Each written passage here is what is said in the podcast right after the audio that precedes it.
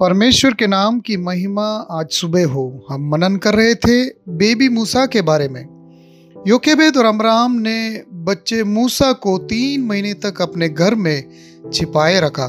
उन्होंने बच्चों को इस ठंडी, क्रूर दुनिया के खतरों से बचा लिया। मूसा जब तक संभव हो, अपनी माँ की प्यार भरी बाहों में छुपा हुआ था। मुझे यकीन है, जब योकेबेद ने सुना कि मिस्र के सैनिक उनकी गली में आ रहे हैं तो उसने सोचा कि अब बुरा होने वाला है।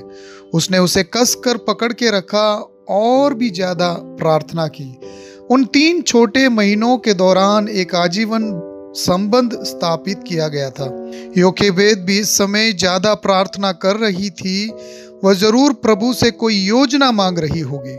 और अचानक एक दिन यह उत्तर उसके पास आया होगा। वह नू और उसके संदूक की बाइबल की कहानी याद आ गई होगी। उसने याद किया कि कैसे नू ने एक संदूक बनाया और उसे पीठ से अंदर और बाहर से ढक दिया।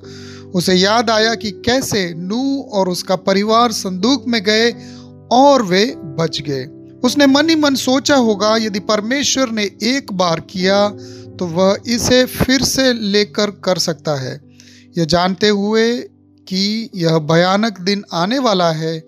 एक दिन उसका पति उसके पास आया और शायद कहा होगा, प्रिय, हम क्या करने जा रहे हैं? उसने शायद कहा होगा, मेरे पास एक योजना है, प्रभु ने मुझे यह दिया है। जाओ, कुछ लकड़ी और नरकट और पीच ले आओ, क्योंकि हम एक मिनी जहाज़ बनाने जा रहे हैं। शायद उसे मंजाकिया अंदाज में देख रहे अपने पति। वह जानता था कि यह प्रोजेक्ट था, लेकिन उसे भी इसमें कूद पड़ना है। इसलिए यह विश्वासी दंपति अपना छोटा संदूक बनाते हैं। वे अपने बच्चे को उसमें रखते हैं और प्रार्थना पूर्वक उसे परमेश्वर के देखभाल और रखरखाव में छोड़ देते हैं। परमेश्वर हमेशा विश्वास का सम्मान करते हैं। योकेबेद ने अपने बच्चे को यहोवा को सौंप दिया क्योंकि उसने मूसा को टोकरी के नाव में रखा और उसे दुनिया की सबसे बड़ी नदी में भेज दिया। परमेश्वर विश्वास करने के कार्य के रूप में उसने परमेश्वर पर अपना पूरा विश्वास रखा। वह जानती थी कि उसके पास उसे बचाने की शक्ति नहीं है। वो जानती थी कि उसे अपने घर में रखने से केवल उसके बेटे की मृत्यु में देरी होगी और जल्द या बाद में फिरौन को ज़रूर पता चल जाएगा। साथ ही कम ईश्वरीय माता पिता जो अपने बेटों को नदी में ले गए और उन्हें डुबो दिया, वो भी हो सकता है उनकी ये बात दुनिया में बताएँगे। हर जगह खतरा था, लेकिन प्रभु पर आश्रय रख के वो उस नदी में मूसा को सुरक्षित बहाव कर दिया। सुनो, ईश्वर विश्वास का प्रतिफल देखता है।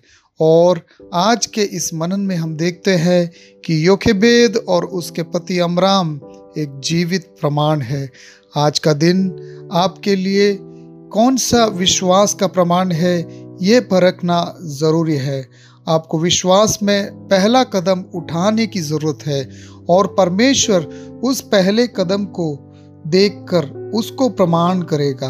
होने पाए जो भी निर्णय आप विश्वास में पहला कदम रखने के लिए कोशिश करते हैं, सोचते हैं और फिर वापस हट जाते हैं, उन्हें पाए आज की सुबह परमेश्वर आपके उन निर्णयों पर आपको आशीष दे, ऐसी कामना करते हुए आज के मनन से विराम करना चाहता हूँ।